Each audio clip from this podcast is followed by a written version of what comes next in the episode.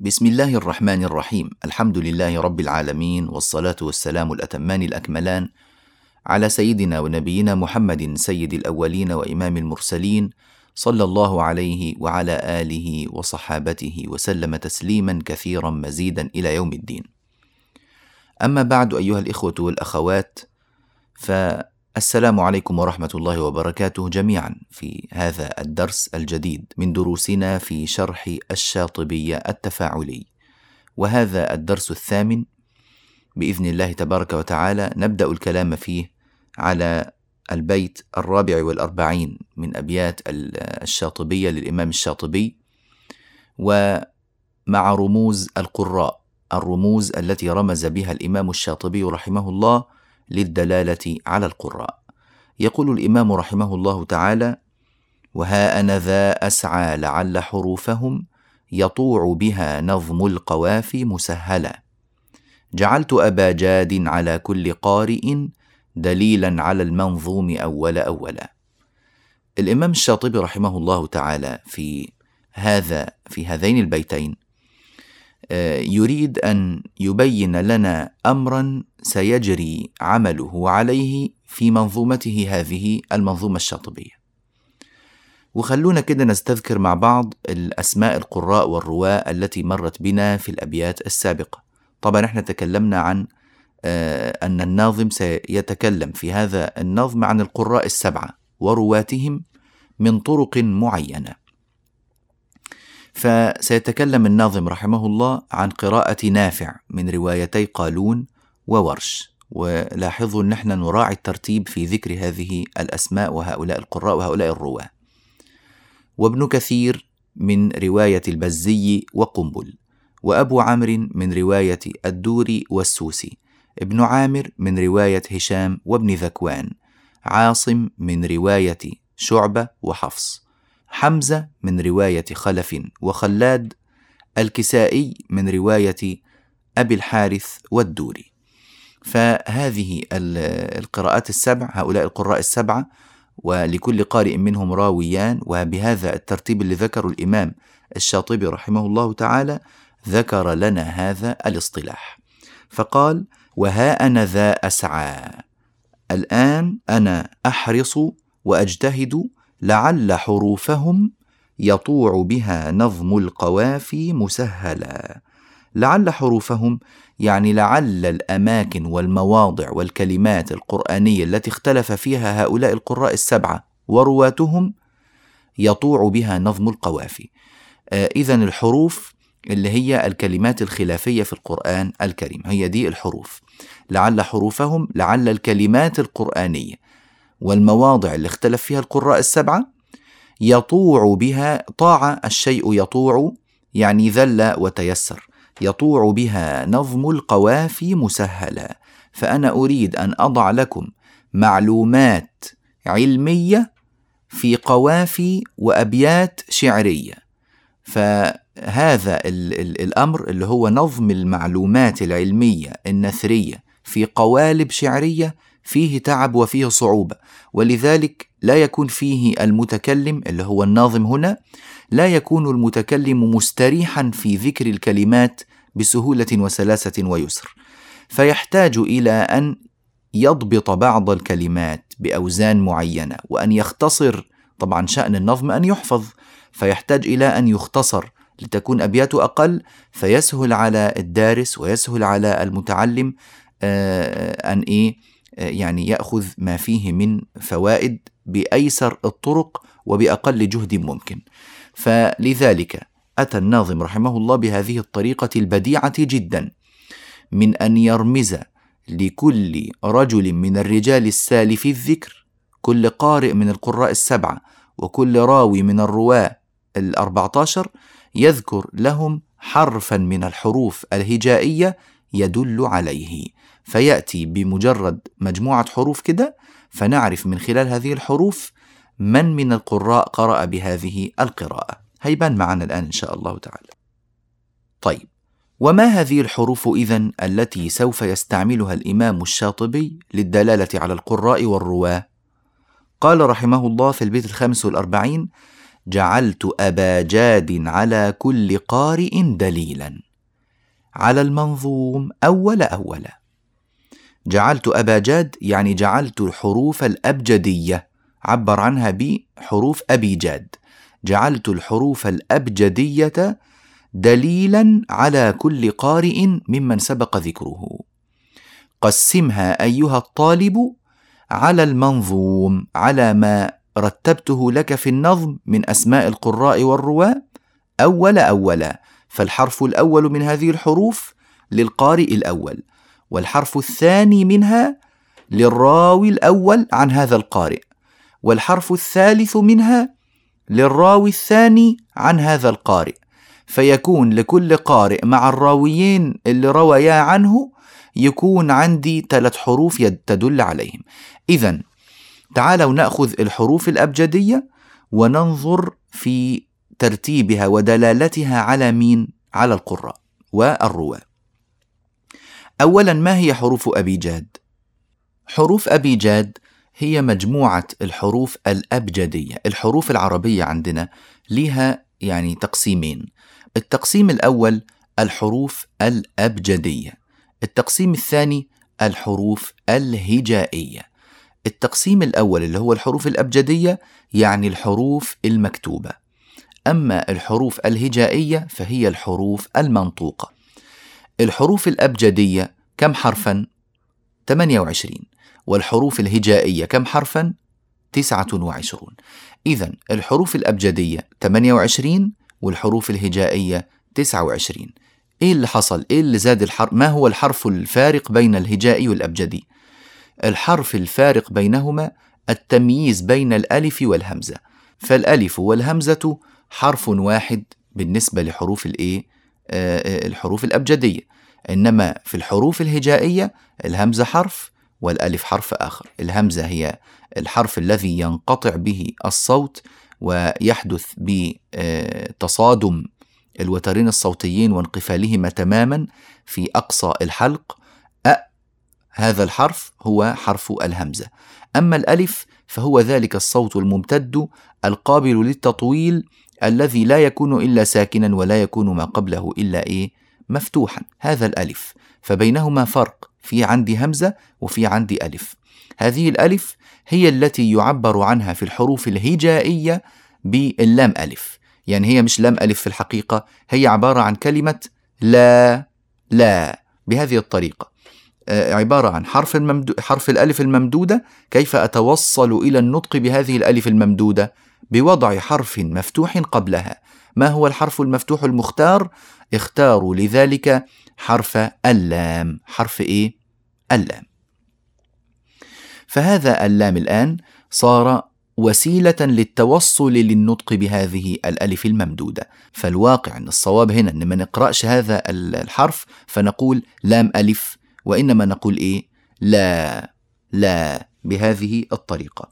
طيب فعلى كل حال الحروف الهجائية ليست هي محل النظر عندنا الآن أبدا. إحنا نتكلم عن الحروف الأبجدية. والحروف الأبجدية هي المجموعة في أبجد هوز حطي كلمن صعفض قرست ثخذ ظغش. هذه الحروف المجموعة في هذه الجملة هي الحروف الأبجدية على منهج المغاربة. أما المشارقة فلهم ترتيب آخر. أبجد هوز حطي كلم سعفض قرشت ثخذ ضضغ هكذا يرتبها المشارقة. الإمام الشاطبي بقى مشرقي ولا مغربي؟ مش إحنا اتفقنا ان هو من شاطبة؟ وشاطبة في الأندلس؟ الأندلس دي في المشرق ولا في المغرب؟ هذه من البلاد المغربية. فالإمام الشاطبي رحمه الله آه، مشى في هذه في ترتيب حروف أبي جاد على نسق الإيه؟ المغاربة. إذا أبجد هوز حطي كلمن صعفض قرست ثخذ ظغش. هكذا يرتبها المغاربة. طيب الآن إحنا نريد أن نقسم حروف أبجد هوز حطي بهذه الطريقة نقسمها إلى حروف ثلاثية. حروف إيه؟ ثلاثية. هناخدها ب يعني تعتبر كلمات سبع كلمات تدل على سبع قراء. فنافع وقالون وورش يرمز لهم بأبج. فإذا رمزنا بحرف الألف فإننا نريد به نافعا. وإذا رمزنا بالباء نريد قالون وإذا رمزنا بالجيم فإننا نعني ورشا. دهز. الدال رمز لابن كثير والهاء رمز للراوي الأول وهو البزي والزاي رمز للراوي الثاني وهو قنبل. يبقى أبج دهز. الكلمة الثالثة حطي. فالحاء رمز لأبي عمرو والطاء رمز للدوري والياء رمز للسوسي. الكلمة الرابعة كلم. الكاف رمز لابن عامر اللي هو القارئ الرابع. واللام رمز للراوي الأول عن ابن عامر اللي هو هشام. والميم رمز لابن ذكوان. نصع. هذه الكلمة الخامسة وهي للقارئ الكم؟ الخامس. نافع ابن كثير أبو عمرو ابن عامر عاصم. هذا هو القارئ الخامس. نصع. فالنون رمز لي عاصم والصاد رمز لي الراوي الأول وهو شعبة أحسنتم. والعين رمز لمن؟ للراوي الثاني وهو حفص. حفص رمزه العين. القارئ السادس له الكلمة السادسة كلمة فضق الفاء والضاد والقاف. الفاء رمز لحمزة والضاد رمز لخلف. والقاف رمز لخلاد. الكلمة السابعة كلمة رست. فالراء رمز للكسائي اللي هو القارئ السابع والسين رمز لأبي الحارث والتاء رمز للدوري الذي يروي عن الكسائي خلوا بالكم الدوري عن أبي عمرو سبق ذكره في رواة أبي عمرو وهو من ناحية الشخصيات هو نفس الشخص اللي روى عن الكسائي إلا أن روايته هنا مختلفة عن روايته هنا ونحن نعتبره في النظم كأنهما رجلان تماما كأن الدوري عن أبي عمرو غير الدوري عن الكسائي هذا يذكر وله رمز وهذا يذكر وله رمز آخر. فالدوري عن أبي عمرو آه ده القارئ مين الثالث يبقى الكلمة الثالثة حطي. فالطاء رمز الدوري عن أبي عمرو إنما الدوري عن الكسائي رمزه التاء. كده أتينا بالرموز كلها التي تدل على أفراد القراء. يبقى أنا عندي أبج دهز حطي كلم نصع فضق رست. هذه عندي الكلمات السبعة تدل على القراء السبعة. الحرف الأول من الكلمة يدل على القارئ والحرف الثاني للراوي الأول والحرف الثالث للراوي الثاني. ممكن الآن آه يعني تسألوا أنفسكم تقولوا سبحان الله طب إحنا كيف يمكننا أن نحفظ كل هذه الحروف؟ يعني ثلاثة في سبعة بواحد وعشرين. يا جماعة الخير هذا من بديهيات دراسة الشاطبي. يعني أصلا فيما بعد بعد التمرس والتدرب والمران لن يكون هناك تفكير أصلا في أصحاب هذه آه، الرموز. يعني لما نقول الصاد رمز مين لن تفكروا قبل أن تقولوا شعبة. لما نقول الياء رمز مين ما فيش حد هيفكر قبل أن يقول السوسي. مع التمرس يبدأ الإنسان إيه؟ يتعود. وأنا أنصح إن أنتوا تجيبوا الرموز دي كلها وتكتبوها كده في جدول أو تاخدوا لكم أي جدول من الجداول الموجودة على الإنترنت و آه، يعني تعلقوه مثلا في مكان بارز من البيت أو من السيارة أو ما شابه ويمر آه، كده عليه مرور سريع لمدة أسبوع من الزمن تكونوا إن شاء الله مجيدين ومتقنين لهذه الحروف ورموزها التي ومرموزها التي تدل عليهم. وبرضو ممكن نتسلى بيها مع بعض أبنائنا وبعض أهلنا في البيت يسألونا في الحرف وإحنا نعرف مين هو الراوي الذي يدل عليه الحرف أو يسألونا في الراوي وإحنا نقول لهم إيه هو الحرف الدال على هذا الراوي. وعلى كل حال مع التمرس في الأبيات إن شاء الله. بعد ما ندخل في الأصول نبدأ بإذن الله آه، نتعود شوية بشوية على أصحاب هذه الرموز ونجد أن الموضوع يسير جدا جدا بإذن الله تعالى. هذا معنى قوله آه، جعلت أبا جاد على كل قارئ دليلا. جعلت حروف أبي جاد دليلا على كل قارئ، كل حرف يدل على قارئ أو على راوي من رواته. على المنظوم يعني مرتبا على المنظوم على ما نظمته لك أول أولا يعني أولا فأولا أو معناها الأول للأول والثاني للثاني والثالث للثالث وهكذا تمام؟ الله يفتح عليكم ويبارك فيكم طيب ممكن واحد يسأل سؤال هنا ويقول طيب اليزيدي سبق ذكره أنه يروي عن أبي عمرو وأن الدور والسوسي يرويان عن اليزيدي ونفس الحال سبق ذكر سليم وأنه يروي عن حمزة وأن خلفا وخلادا يرويان عن سليم إيه هو بقى الوضع؟ ما هو رمز اليزيدي وما هو رمز سليم؟ في الواقع أيها الإخوة والأخوات اليزيدي وسليم رحمهما الله لا علاقة لنا بهما أبدا في قليل ولا كثير. إحنا بس عرفنا إن هم الرواة ألو... ال... ال... الواسطة اللي بيروي من خلالهم الرواة المشهورين. يعني الدوري والسوسي يرويان عن أبي عمرو. نعرف الآن أن الواسطة بين الدوري والسوسي وأبي عمرو هو اليزيدي ونعرف أن الواسطة بين خلف وخلاد وحمزة هو مين؟ هو سليم رحمه الله ففقط يعني هذه هي المعلومة التي نستفيدها أما اليزيدي وسليم فلن يرد لهما ذكر بعد الآن في المنظومة أبدا ولا يوجد لذكرهما فائدة على صعيد ذكر القراءات أو الروايات أو نسبتها إلى أصحابها من الآن على الإطلاق اتفقنا؟ يبقى كده اليزيدي هل له رمز؟ لا والله ملوش أي رمز سليم هل له رمز؟ لا برضو ملوش. أي رمز؟ إنما الناظم ذكرهما لبيان السند لمن قرأ عليهما لا لكي تنسب القراءة إليهما. ماشي؟ وضح المعلومة دي واستفدنا من من من من من بيانهما من ذكرهما في الإسناد. معرفة مين اللي أسند عنه؟ الراويان المذكوران. إنما هل لهما أثر أو ذكر بعد ذلك؟ لا لا يوجد. طيب تعالوا كده نتسلى مع بعض بشوية قواعد مفيدة يعني مش مهم إن إحنا نحفظها أو نتعرف عليها بإتقان ومهارة الآن لأنها تلقائيا هنعرفها من خلال الشرح لكن جمعها الآن له فائدة لمن يريد أن يستفيد منها بعد ذلك.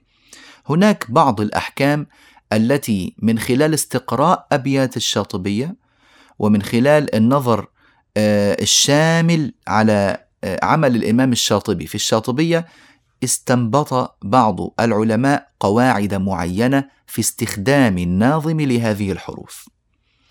فمن هذه الفوائد أن الناظم رحمه الله لا يأتي أبدا بهذه الحروف مفردة يعني مستقلة غير داخلة في كلمة يعني ما يجيش الناظم رحمه الله ويقول لنا مثلا أنه كلمة كذا وكذا قرأها فلان وفلان هذه المعلومة التي يريد أن ينظمها لنا الإمام الشاطبي. على سبيل المثال يعني مثلا عندما يقول الإمام الشاطبي رحمه الله تعالى ويقنط معه يقنطون وتقنطوا وهن بكسر النون رافقن حملا.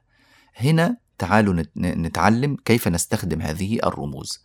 بيقول الله يرحمه ويقنط معه يقنطون وتقنطوا إن كلمة يقنط ويقنطون وتقنطوا قرأها بكسر النون وهن يعني وهذه الكلمات الثلاثة السابقة بكسر النون يكسر النون في هذه الكلمات رافقن حملا.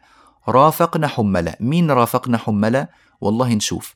رافقنا نأخذ الحرف الأول اللي هو الراء يدل على الكسائي حملة حرف الحاء يدل على مين؟ أبي عمرو. فرافقنا حملة اللي هو الكسائي وأبو عمرو يقرآن يقنط يقنطون تقنطوا بكسر النون في هذه الكلمات. طيب لاحظوا إن كلمة رافقنا الراء فيها جزء من الكلمة يعني هي الحرف الأول من الكلمة. طب هل ممكن الناظم يأتي بالرمز حرفا مستقلا كده فقط غير داخل في كلمة؟ لا ما عملهاش أبدا. دائما يكون الرمز جزءا من الكلمة يعني هو الحرف الأول من الكلمة التي يؤخذ منها الرمز. طيب من ضمن الأحكام أيضا التي يأتي بها الإمام الشاطبي مش إحنا عارفين إن كلمة أبج تدل على نافع وقالون وورش. الألف تدل على من؟ تدل على نافع.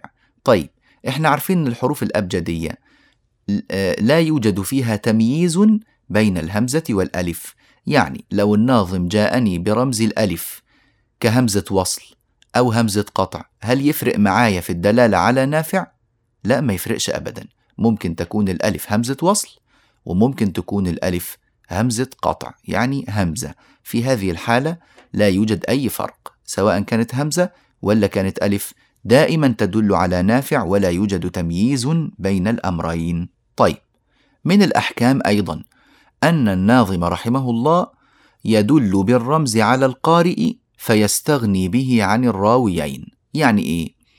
يعني لو الإمام أراد أن يقول مثلا قرأ قالون وورش يكتفي عن ذكر قالون وورش مع بعض كده بأن يقول قرأ نافع. فكلمة قرأ نافع تساوي بالضبط قرأ قالون وورش. يعني لما ننسب القراءة للقارئ معناها أن الراويين متفقين على نفس القراءة. وأما إذا اختلف قالون عن ورش فنقول قرأ قالون كذا أو قرأ ورش كذا. فنعرف أن قالون مختلف عن ورش في هذه الحالة. إنما لما نقول قرأ نافع يعني قالون وورش زي بعض. كلمة نافع كأني بالضبط قلت قرأ قالون وورش. وكذلك في الرموز نفس الموضوع. الناظم يعبر بالرمز عن القارئ بدلا من أن يذكر رمزين للراويين. تمام؟ طيب هل ممكن أن الناظم يأتي برموز الرواة معا ولا يعبر برمز القارئ؟ في الواقع نعم. ممكن إذا كان النظم لا يسمح له. أو مثلا آه يعني أي ظرف مثل هذا القبيل فيعبر برمز برمز الراوي الأول والثاني الثاني والأول ما تفرقش يعني المهم أن يأتي بالراويين وكان ممكن يأتي برمز لإمامهما مباشرة لكن اللي حملوا على ذلك إيه؟ ظرف مانع. ممكن مثلا النظم لا يتحمل أو يريد أن يكمل القافية أو ما شابه ذلك. مثلا عندما قال الإمام الشاطبي رحمه الله والنون ضوء سنا ضوء الضاد رمز. آه فين الضاد دي من كلمة فضق. فضق إحنا عارفين إن ده آه رمز حمزة. فالضاد رمز الراوي الأول اللي هو مين؟ اللي هو خلف. ممتاز. فضوء يعني خلف. سنا تلا. سنا السنة اللي هو يعني الضياء معروف. سنا تلا. السين رمز أبي الحارث والتاء رمز الدور عن الكسائي. طيب يا مولانا مثلا تلا. السين والتاء يساوي الكسائي لماذا لم تقل رتل مثلا ولا أي حاجة واخترت لنا رمز الراء وريحتنا من أن ننظر في راويين؟ وهو يساوي الإمام مرة, مرة واحدة. والله ظروف النظم لم تسمح. آه، أراد أن يأتي بكلمتين عشان آه، يعني يكمل بهم البيت بهذه الطريقة. هذا الذي أسعفه. لا يضر ذلك. مع العلم أن هذا الأمر قليلا ما يحدث ولا يحدث كثيرا. طيب جميل. تعالوا ناخد فائدة أخرى. الناظم رحمه الله لما بيجي بيأتي بالكلمة القرآنية ويذكر ما فيها من قراءة يتبع ذلك بهذه الرموز. ممتاز. أحيانا يأتي بالكلمة القرآنية التي بعدها ويكون القراء اللي بيقرأوها هم نفس القراء السابقين. محتاج يعيد الرموز مرة تاني ولا ممكن يأتي بضمير يعود عليهم؟ ممكن يأتي بضمير. في الحالة دي نخلي بالنا إن الضمير ده لا يدل إلا على جماعة السابقين ولا يؤخذ منه رمز. والله مش فاهمين يا شيخ اللي أنت بتقول حاضر. بالمثال يتضح المقال. الإمام رحمه الله تعالى مثلا قال وصية نرفع صفو حرميه رضا. وصية نرفع صفو حرميه رضا. خلينا نفهم البيت. وصية هذا في قوله تعالى وصية لأزواجهم. قرأها بالرفع يعني وصية لأزواجهم. صفو حرميه رضا. صفو هذا الصاد رمز شعبة. مش كده ولا إيه؟ حرميه هذا الرمز لم يأتنا بعد. هنبينه بعد شوية إن شاء الله.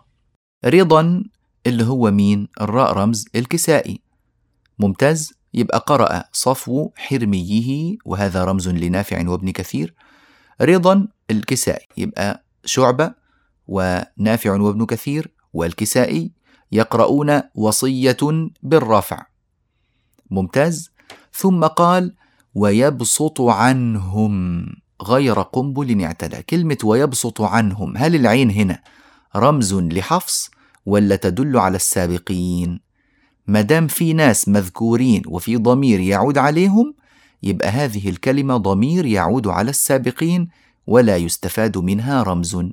هتقولوا آه إحنا الآن بقينا مش فاهمين إيه الموضوع. يعني تهنا بصراحة. لا تتوهوا ولا أي شيء يا جماعة الخير.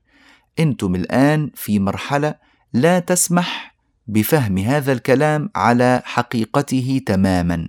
لأني لسه في اصطلاحات كثيرة نحتاج أن نتعلمها وتمرسات كده ندرسها عشان نستفيد ونقدر نفهم الكلام طبيعي. فاللي يلاقي نفسه مش فاهم إيه الموضوع اللي إحنا بنقوله ده لا يظن إنه يعني عنده مشكلة في الفهم أو إنه مش طبيعي أو لا ابدا. وضعه طبيعي جدا ولا يلزم ابدا ابدا أن يفهم هذا الأمر. هختصر لكم الموضوع في النهاية بعد قليل بإذن الله تعالى. لكن خلاصة الفائدة اللي إحنا فيها الآن إنه إذا كان هناك ذكر لجماعة من القراء ثم جاء بعد ذلك ضمير يعود عليهم يبقى ده المراد بالضمير مش بناخد منه رمز. إنما لو كان هناك ما فيش جماعة قراء مذكورين أصلا وجاءت كلمة فيها ضمير يبقى الكلمة دي هي رمز. يعني وليست ضميرا يعود على أحد لأن الضمير مش عائد على حد يبقى يؤخذ منها الرمز.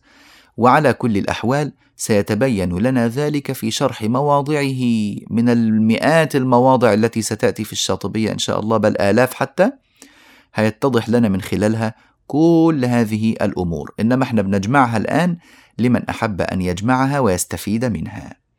وقد جمعها الإمام أبو شامة رحمه الله تعالى في شرحه الماتع الجميل إبراز المعاني من حرز الأماني. كل واحد عنده حرص على معرفة تفاصيل هذه الفوائد يعود إلى إبراز المعاني ويستفيد منه إن شاء الله تعالى.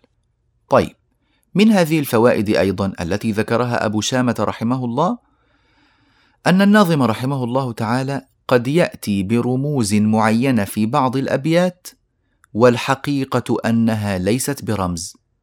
في الواقع هذا الأمر يا جماعة نادر جدا جدا جدا. وعندما يأتي سوف نذكره في مظانه وفي محله إن شاء الله تعالى. لكن ما تعتبرش دي قاعدة ويعني شيء كده كبير لا ابدا. أمر بسيط إنه بس نعرف ونأخذ في ذهننا أن هناك امورا آه لم يلتزم فيها الناظم بهذه الاصطلاحات يعني سقطت منه سهوا أو آه لم يسعفه سبحان الله الكمال لله وحده. كفاية كده فوائد فيما يتعلق بهذا البيت. إذا خلاصة البيت اللي إحنا عايزين نوصلها لكم.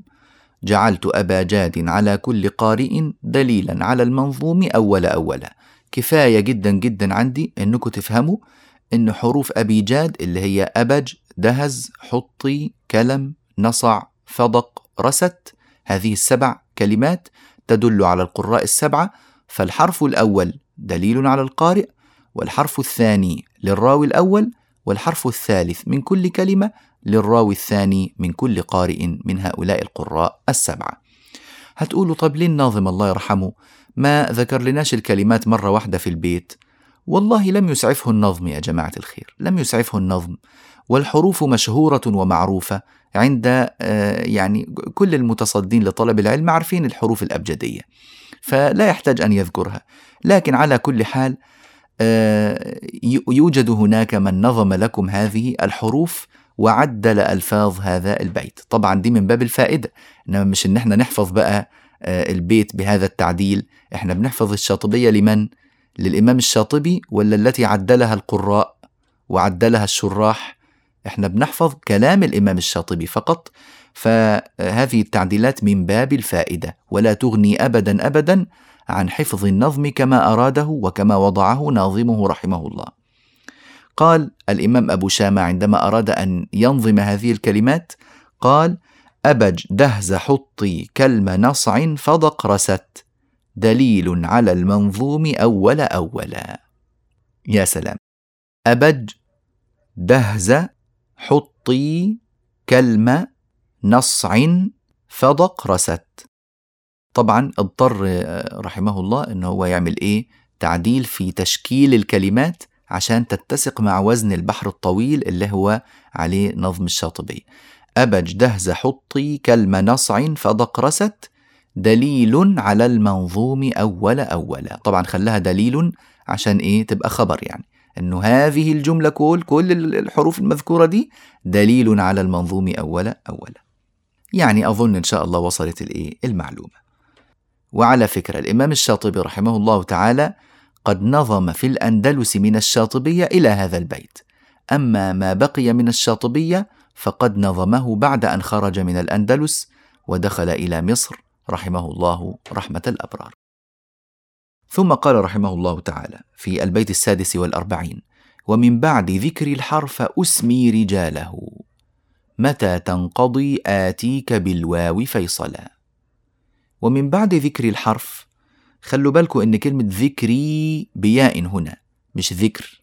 يعني الراء مش مكسورة فقط لا مكسورة وبعدها ياء.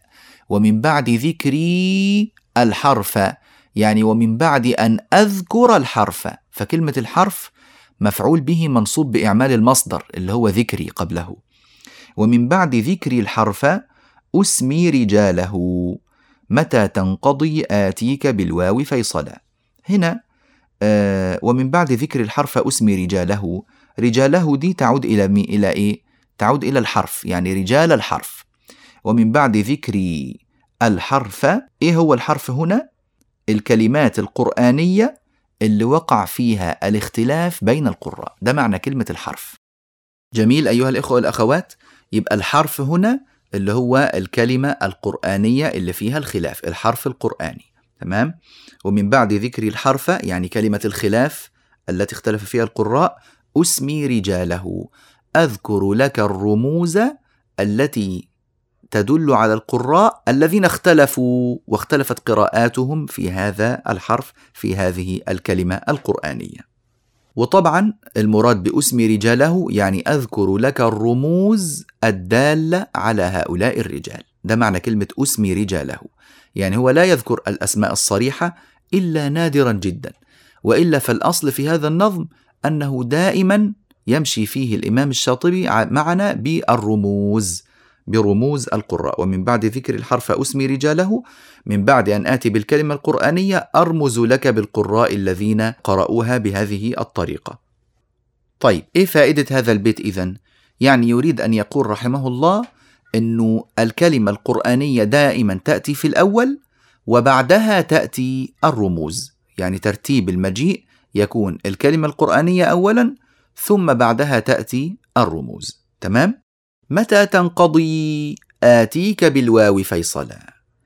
يعني وبعد أن أنتهي من ذكر الكلمة القرآنية وما فيها من الاختلاف وأرمز للقراء المذكورين آتيك بالواو فيصلا. يعني إيه آتيك بالواو فيصلا؟ آتي بكلمة. من الكلمات تبتدئ بحرف الواو أو تكون الواو فيها حرف عطف. فإذا أتيت لك بالواو معناه إن الرموز انتهت وإلا هتقعد تعد في الكلمات وتاخد من كل كلمة رمز. إيه اللي يعرفك إن انتهى خلاص رمز انتهت رموز القراء المقصودين في هذه الكلمة. يأتي بالواو الفاصلة. هذه الواو لا مشكلة. ممكن تكون واو جزء من الكلمة وممكن تكون هذه الواو حرف عطف. ما تفرقش معانا. المهم إن الواو بتأتي. طب إشمعنى الواو؟ لاحظوا إن الإمام الشاطبي رحمه الله جاء مش الحروف الأبجدية أبجد هوز. فين الواو؟ إحنا قلنا ابج أخذنا الحروف الثلاثة الأولى. وبعدين الدال الهاء الواو إزاي آه فين الواو؟ قلنا دهز وشلنا الواو. هذه الواو استلها الإمام الشاطبي من حروف الأبجدية ليجعلها فاصلة بين الكلمات القرآنية التي فيها الخلاف. يبقى إحنا بنجيب الكلمة القرآنية وما فيها من أحكام ونرمز للقراء رموزا في كلمات متتالية ثم تتوقف الكلمات عند الواو الفاصلة. تمام كده؟ متى تنقضي الكلمة الخلافية وما فيها من الرموز آتيك بالواو فيصلا آتيك بالواو فاصلة بين الكلمة القرآنية والكلمة التي تليها. تمام؟ طبعا كلمة متى تنقضي آتيك في الواقع أن الفعلين دول مجزومين يعني هي أصلا متى تنقضي آتيك بالواو فيصلة لكن هذه لغة من اللغات جائزة ألم يأتيك والأنباء تنمي؟ ألم يأتيك والأنباء ألم يأتيك؟ فالفعل هنا مجزوم كما يقول الشاعر العربي ومع ذلك إيه؟ أثبتت فيه الياء فهي لغة جائزة من اللغات المنقولة عن العرب فجاء الناظم بهذا البيت على هذه اللغة. متى تنقضي؟ آتيك بالواو فيصلا حتى يسعفه ذلك في الوزن ويكون البيت إيه؟ يعني موزون في الأذن. نعم.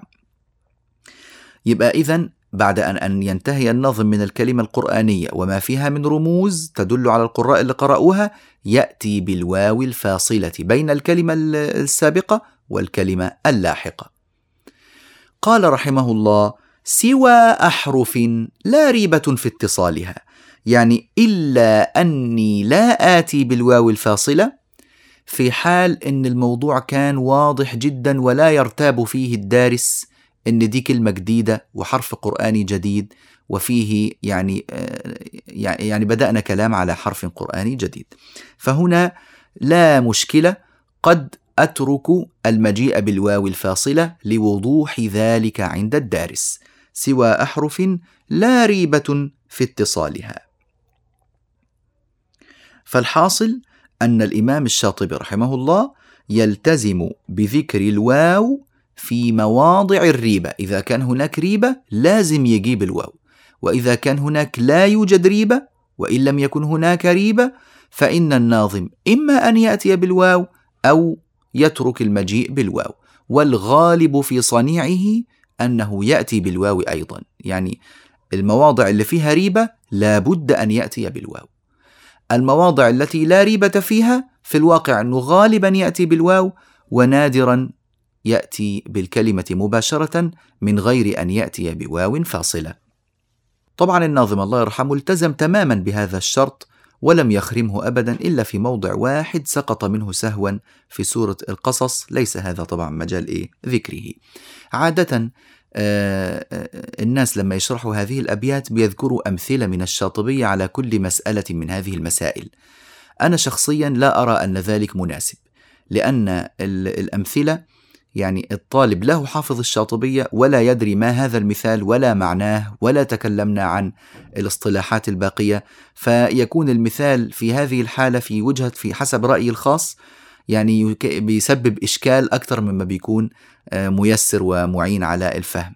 فعلى كل حال مطلوب يا جماعة فهم المعلومات كما قلناها لكم بهذه الطريقة. تمكنكم من هذه المعلومات وتشربكم لمحتواها لن يكون إلا بعد دراسة شيء من الشاطبية إن شاء الله. بعدها لو رجعتم إلى هذه الأبيات ونظرتم فيها تجدون ان المسألة وضحت أكثر وأكثر بفضل الله تعالى. ثم قال رحمه الله آه، شطرا شديد الأهمية من أهم الاصطلاحات التي اصطلح عليها الناظم رحمه الله تعالى. قال وباللفظ أستغني عن القيد إن جلا وباللفظ أستغني عن القيد إن جلا.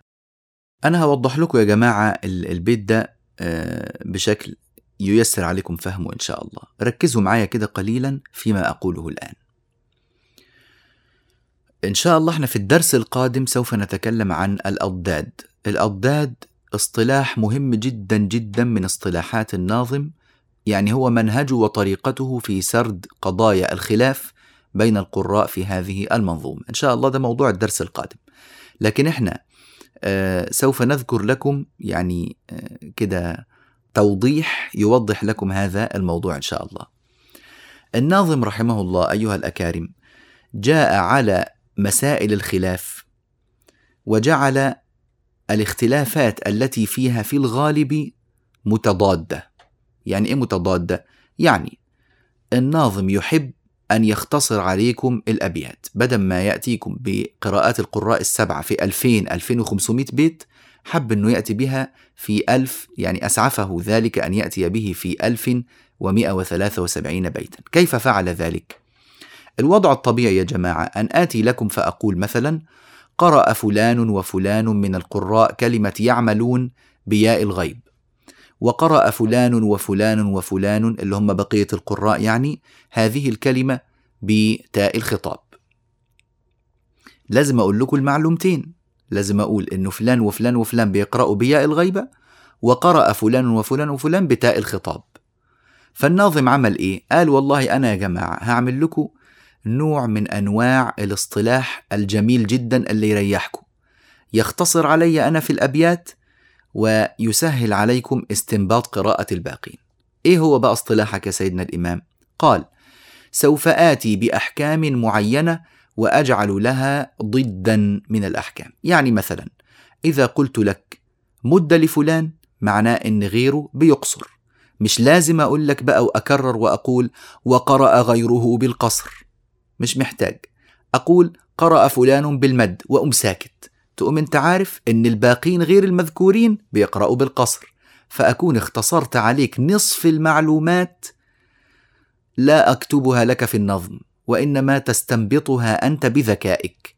تمام؟ هيتضح معنا إن شاء الله في الدرس القادم تفصيل هذا الكلام. لكن أريد أن آتي فقط الآن من كل هذا بفرع معين يوضح قوله وباللفظ أستغني عن القيد إن جلا. طيب. يبقى أنا عندي أحكام متضادة كل حكم له ضد. يأتي بطرف واحد والطرف الثاني أنت تعرفه من خلال الاصطلاح الذي سوف يذكره إن شاء الله تعالى. قال هنا في هذا البيت وباللفظ أستغني عن القيد إن جلا. هناك كلمات لن أقيدها لك. يعني أنا مش أنا بقول لكم. هيقول كلمة كذا وكذا بالغيب. فتعرف أن الباقين بالخطاب. لا. هنا سيذكر لنا الكلمة دون أن يقيد بقيود. لن يقول بفتح الحرف الفلاني بكسر الحرف الفلاني بمد الحرف الفلاني بالغيب فيها بالخطاب بالتذكير بالتأنيث. لن يقول أي شيء أبدا. يأتي بالكلمة يلفظ بها دون أن يقيد ما فيها من الخلاف. يلفظ بها مباشرة فتنطق بها كما لفظ بها في البيت. هذا معنى قوله وباللفظ أستغني عن القيد إن جلا. يعني انه إذا كانت الكلمة واضحة ومكشوفة ومنجلية تماما بالنسبة لك فإنني أستغني فيها باللفظ عن القيد. أكتفي بمجرد التلفظ بها عن القيود التي توضح لك ما فيها من الأحكام. ممتاز؟ ويأتي الناظم بهذه الميزة بثلاث صور بثلاث صور.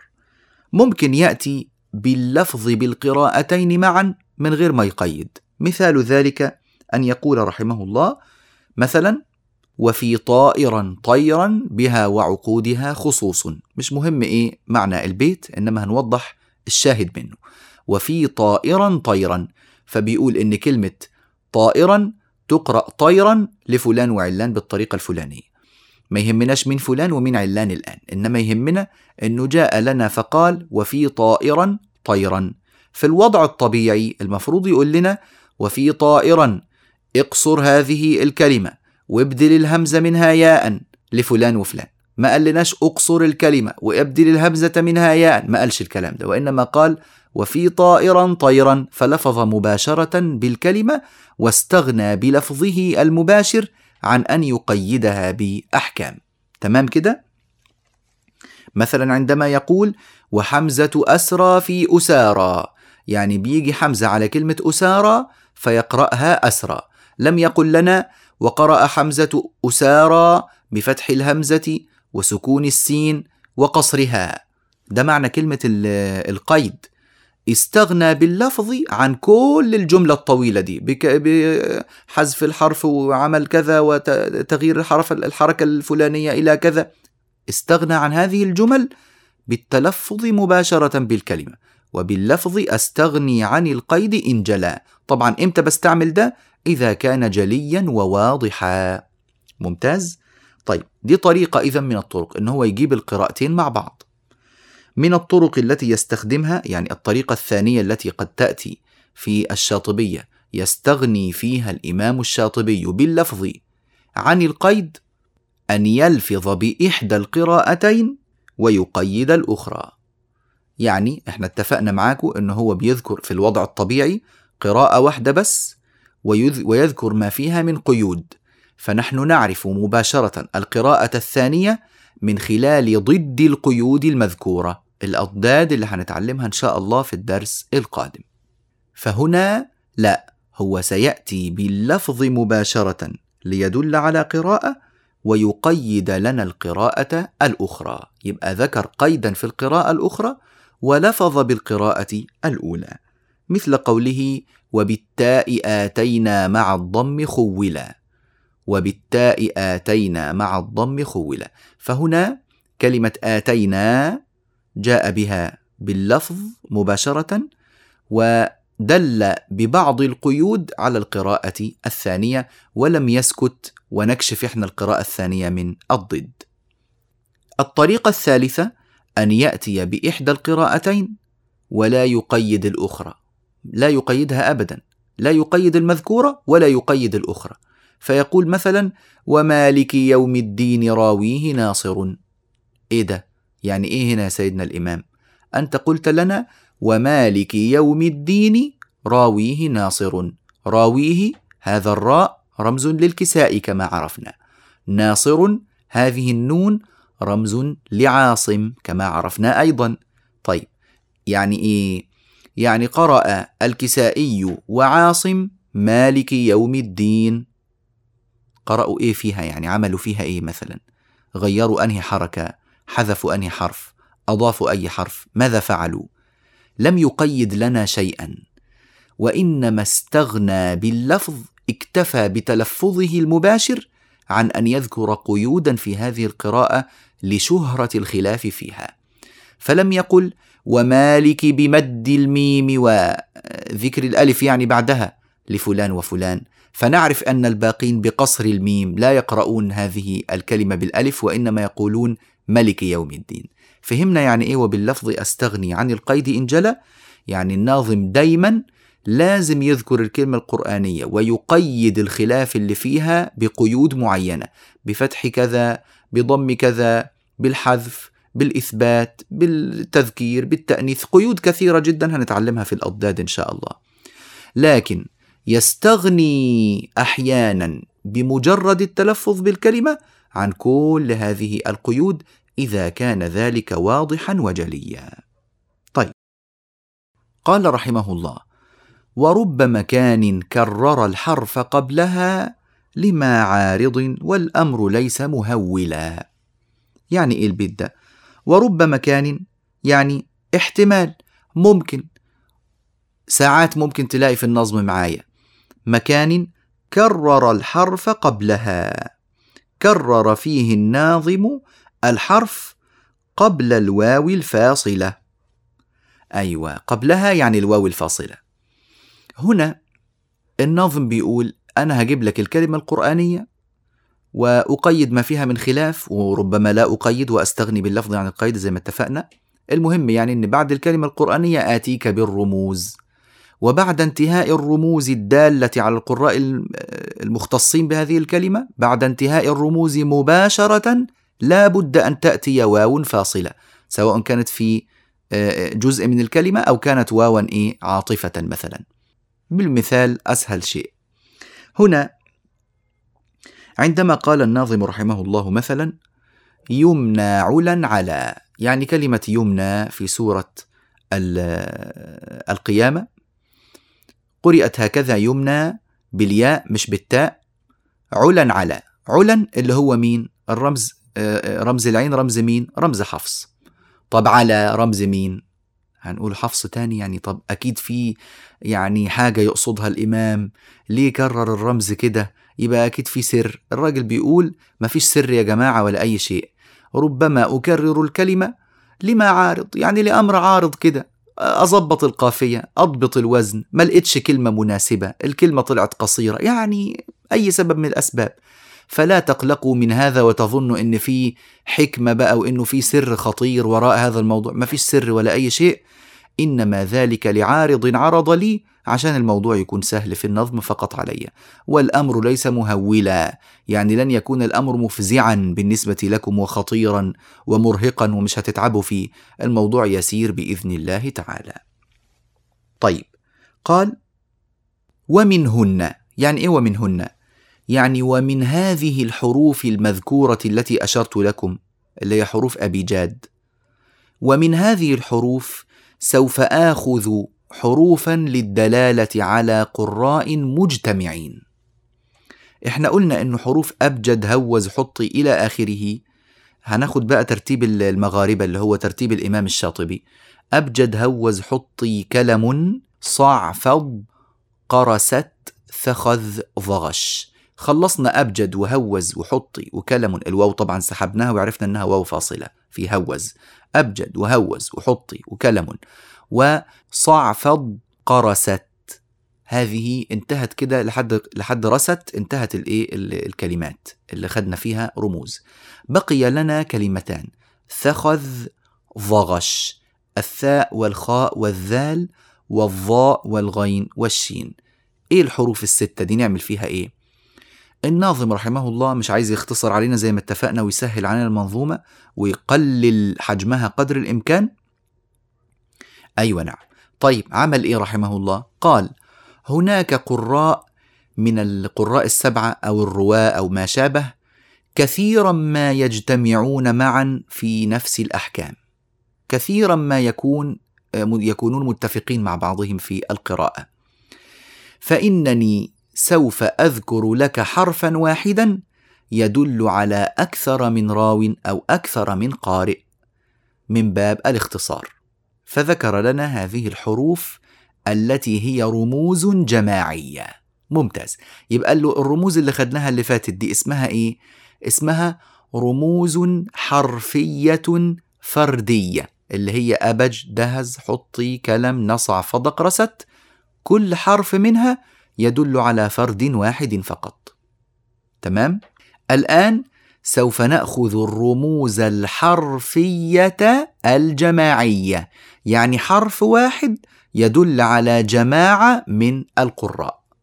فبدأ فقال ومنهن للكوفي ومنهن يعني ومن الحروف المذكورة حروف أبي جاد يعني اللي هي باء ثخذ وضغش.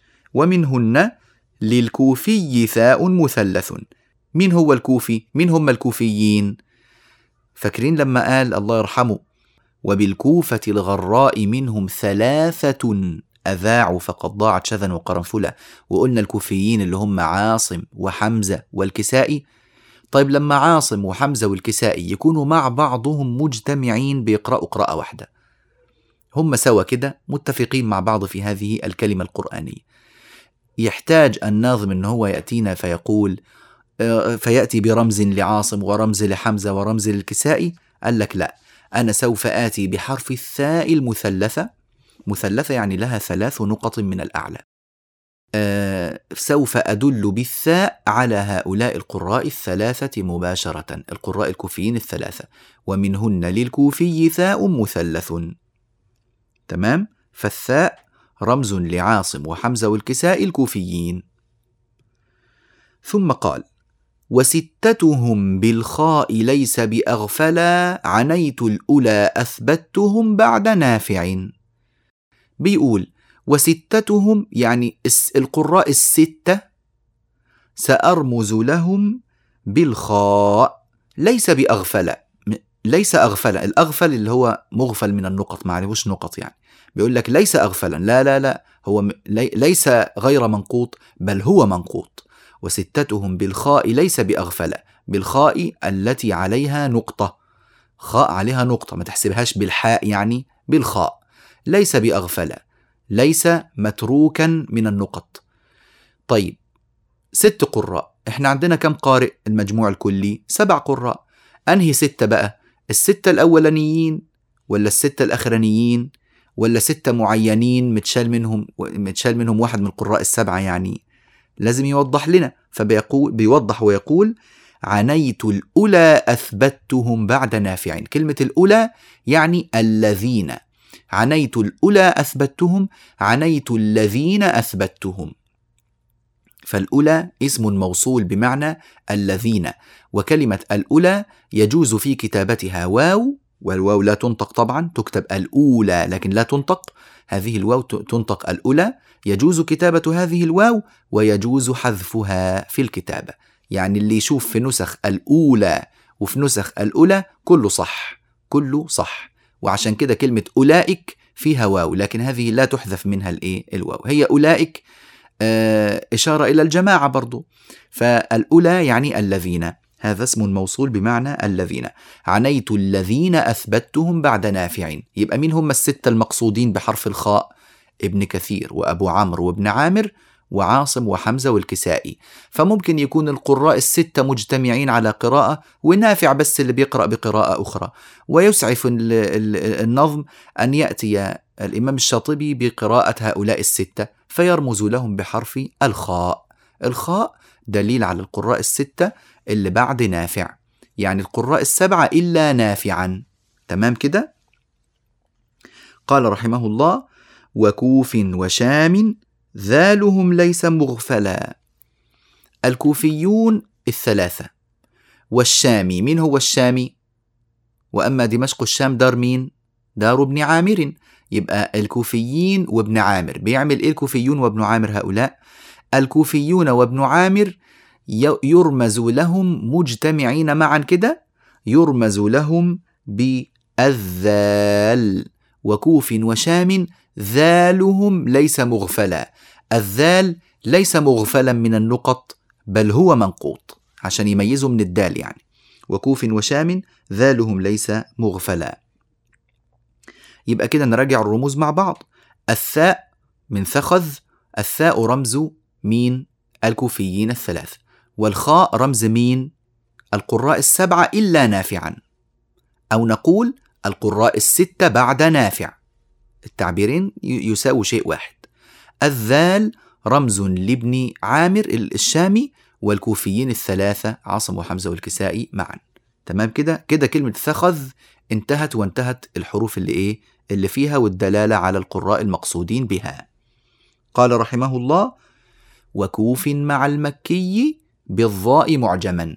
الكوفيون الثلاثة وابن كثير المكي يرمز لهم بالضاء المعجمة يعني الضاء اللي عليها إيه؟ نقطة الإعجام.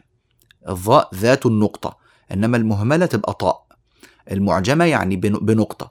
وكوف مع المكي بالضاء معجما. يبقى الكوفيين الثلاثة إذا كان معهم المكي موافقهم يرمز لهؤلاء بالضاء وكوف مع المكي بالضاء معجما. انتهى فاصلة. هنا محتاجين نعمل فواصل كده فصلات كده نبين بيها إن الجمل انتهت الترجمة انتهت. كلمة ترجمة يعني جملة فيها حكم مستقل ده معنى كلمة ترجمة.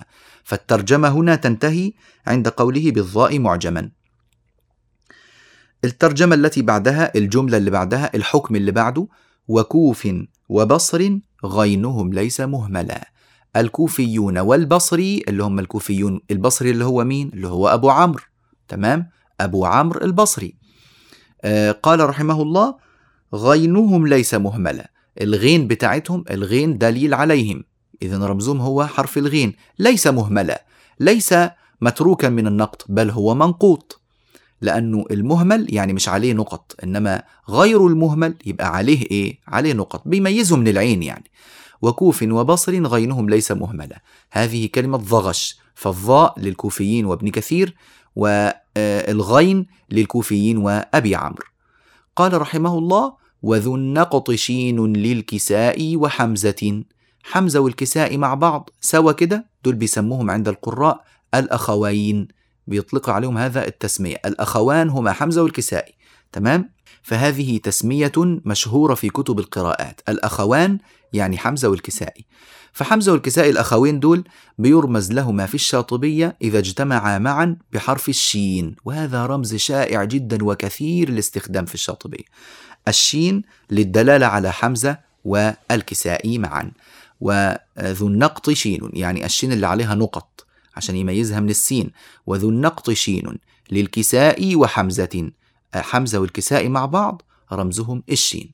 كده خلصنا كلمتي ثخذ وضغش فالثاء للكوفيين الخاء للقراء السبعة إلا نافعا الذال للكوفيين مع ابن عامر الضاء للكوفيين مع ابن كثير الغين للكوفيين مع أبي عمرو الشين لحمزة والكسائي.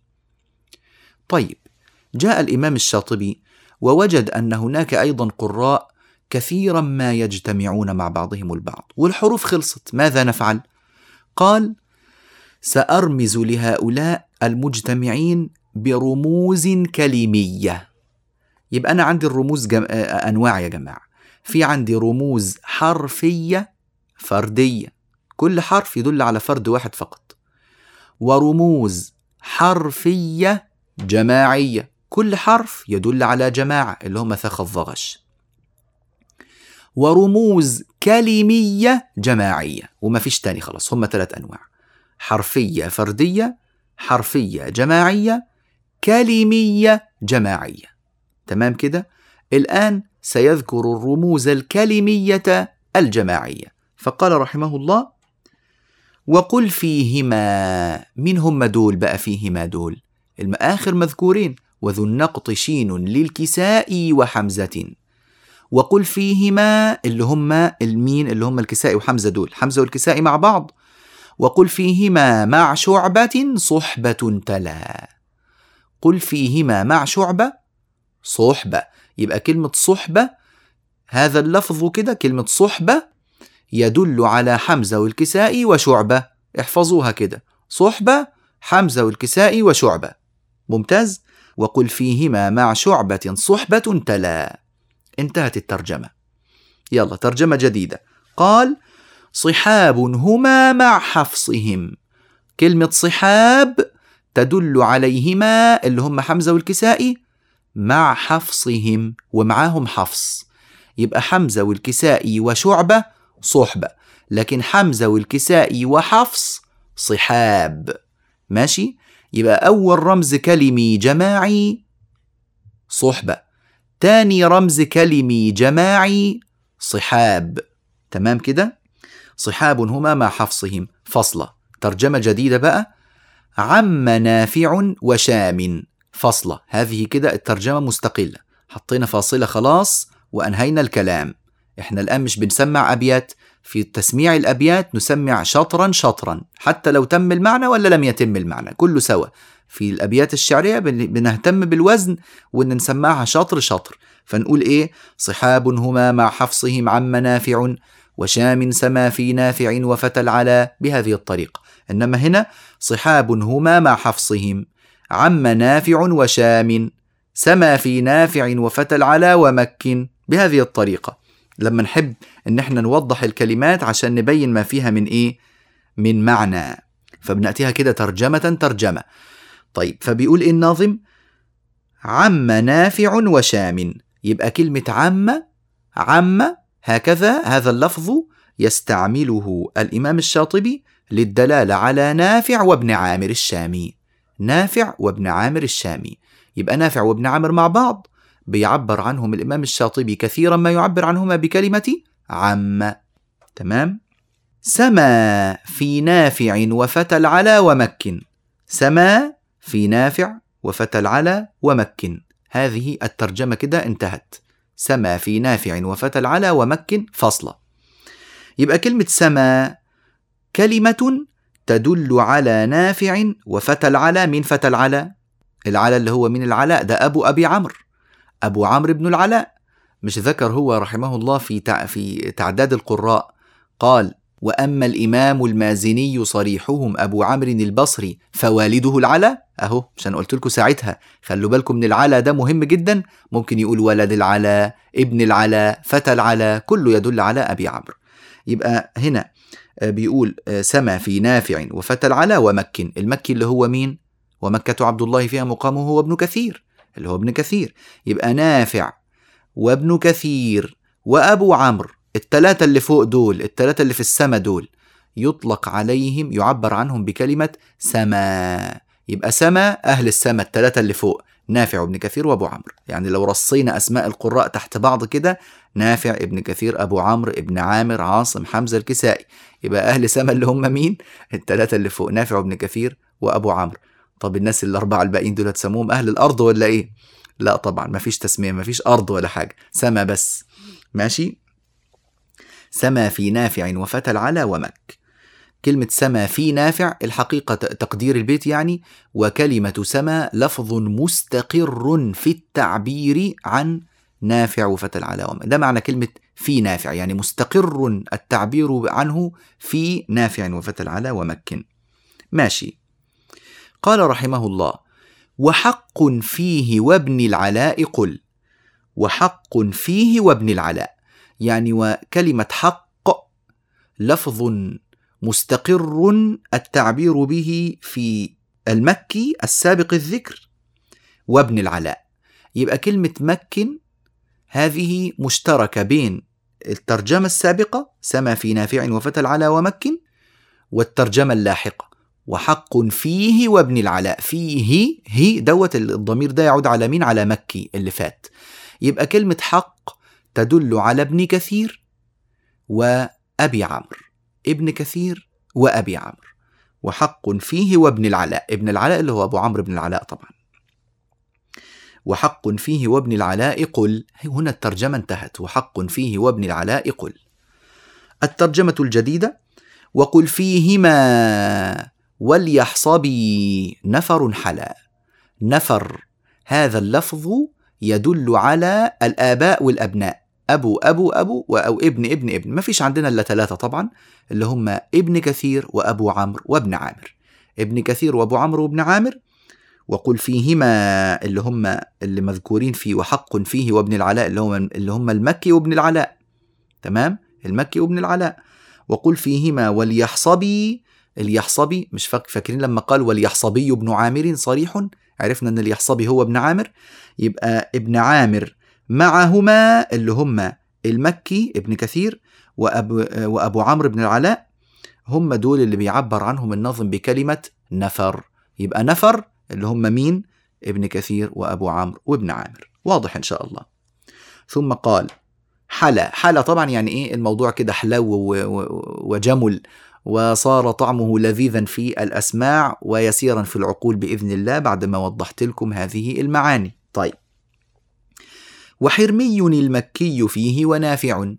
وحرمي هذا اللفظ كلمة حرمي تدل على أهل الحرمين على نافع المدني وابن كثير المكي. وحرمي المكي فيه ونافع.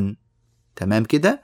يبقى كلمة حرمي يعني أهل الحرمين مكة والمدينة اللي هو نافع وابن كثير. تمام كده؟ وحصن عن الكوفي ونافعهم على وأما الحصن العالي والرفيع والكبير فهو الذي جمع نافعا المدني مع الكوفيين الثلاثة. عاصم وحمزة والكسائي. يبقى كلمة حصن تدل على نافع وعلى الكوفيين معه. نافع وعاصم وحمزة والكسائي. تمام كده؟ هذا معنى كلمة وحصن عن الكوفي ونافعهم على. تعالوا كده نعد مع بعضنا. الرموز الكلمية الجماعية الرموز الكلمية الجماعية. كم كلمة؟ عندنا ثمان كلمات. عندنا ثماني كلمات تدل على القراء مجتمعين. إيه هي بقى الكلمات الثمانية؟ ونراجعها كده سوا. صحبة لحمزة والكسائي وشعبة. اتنين صحاب لحمزة والكسائي وحفص. ثلاثة عم لنافع وابن عامر. أربعة سما. لنافع وابن كثير وأبو عمرو. حق الكلمة الخامسة لابن كثير وأبي عمرو. نفر السادسة هذه الكلمة السادسة. لمين؟ الآباء والأبناء ابن كثير وأبو عمرو وابن عامر. حرمي الكلمة السابعة لأهل الحرمين المكي والمدني اللي هم ابن كثير ونافع. حصن الكلمة الثامنة لنافع والكوفيين وحصن عن الكوفي ونافعهم على. بقى هي الكلمات الثمانية صحبة وصحاب وعم وسما وحق ونفر وحرمي وحصن. تمام كده يا جماعة؟ ممتاز؟ نختم الآن بالبيت الأخير في هذا الدرس اللي هو البيت السادس والخمسين. قال رحمه الله ومهما أتت من قبل أو بعد كلمة فكن عند شرطي واقض بالواو فيصلا. يعني إيه الكلام ده؟ بيقول ومهما أتت من قبل أو بعد كلمة. فكن عند شرطي واقض بالواو فيصلا. ومهما أتت من قبل أو بعد يعني مهما أتت من قبل الرمز الحرفي أو من بعده كلمة من هذه الكلمات الثمانية الرموز الكلمية الجماعية. أو يكون معنى البيت مهما أتت من قبل هذه الكلمات الثماني أو بعدها. كلمة من الكلمات التي فيها رموز حرفية فكن عند شرط وقض بالواو فيصلا يعني إيه؟ يعني ما فيش عندي كناظم الإمام الشاطبي بيتكلم يعني يقول ليس لدي إشكال أبدا.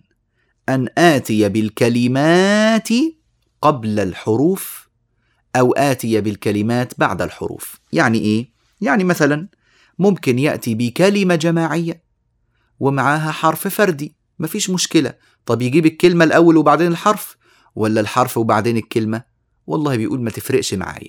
تيجي الكلمة وبعدين الحرف تيجي الحرف يجي الحرف وبعدين الكلمة. مفيش أي فرق. وعم فتى عم آدي رمز كلمي جماعي. فتى الفاء رمز حمزة. رمز حرفي فردي. مفيش مشكلة عم فتى وممكن يجيب الحرف الأول وبعدين الكلمة. كفء صحبة مثلا. فكلمة كفء رمز مين كفء رمز الكاف رمز ابن عامر. صحبة حمزة والكسائي وشعبة. جاب كفء الأول وبعدين الكلمة الكلمة الجماعية. في مشكلة؟ لا والله ما فيش مشكلة. بيقول لك عادي جدا جدا. ممكن أجيب الكلمة قبل الك...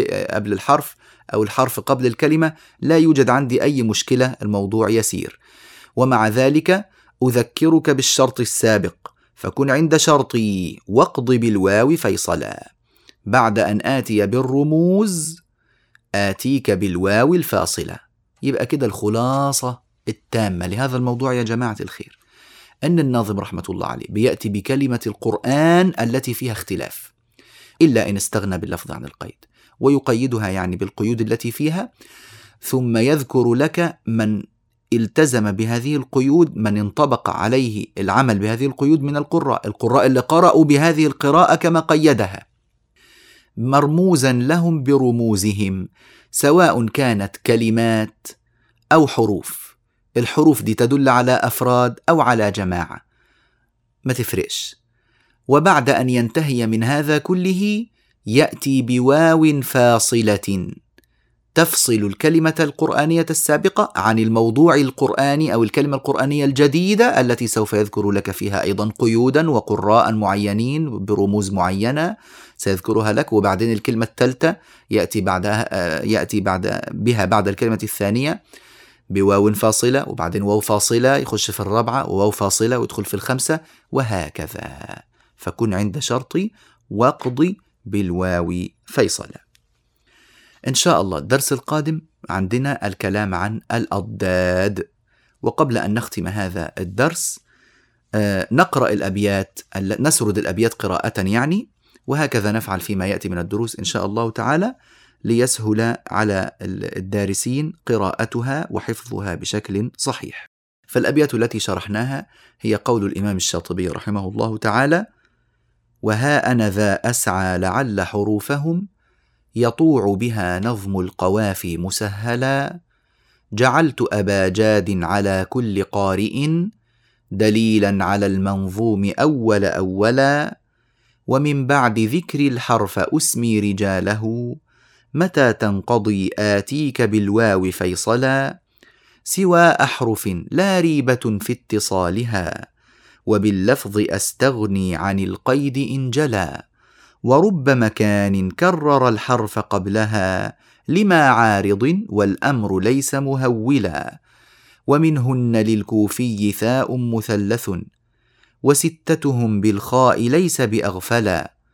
عنيت الأولى أثبتهم بعد نافع وكوف وشام ذالهم ليس مغفلا وكوف مع المكي بالضاء معجما وكوف وبصر غينهم ليس مهملا وذو النقط شين للكساء وحمزة وقل فيهما مع شعبة صحبة تلا صحاب هما مع حفصهم عم نافع وشام سما في نافع وفتى العلا ومك وحق فيه وابن العلاء قل وقل فيهما وليحصبي نفر حلا وحرمي المكي فيه ونافع وحصن عن الكوف ونافعهم على ومهما أتت من قبل أو بعد كلمة فكن عند شرطي وقض بالواو فيصلا هذا وصلى الله وسلم وبارك على سيدنا محمد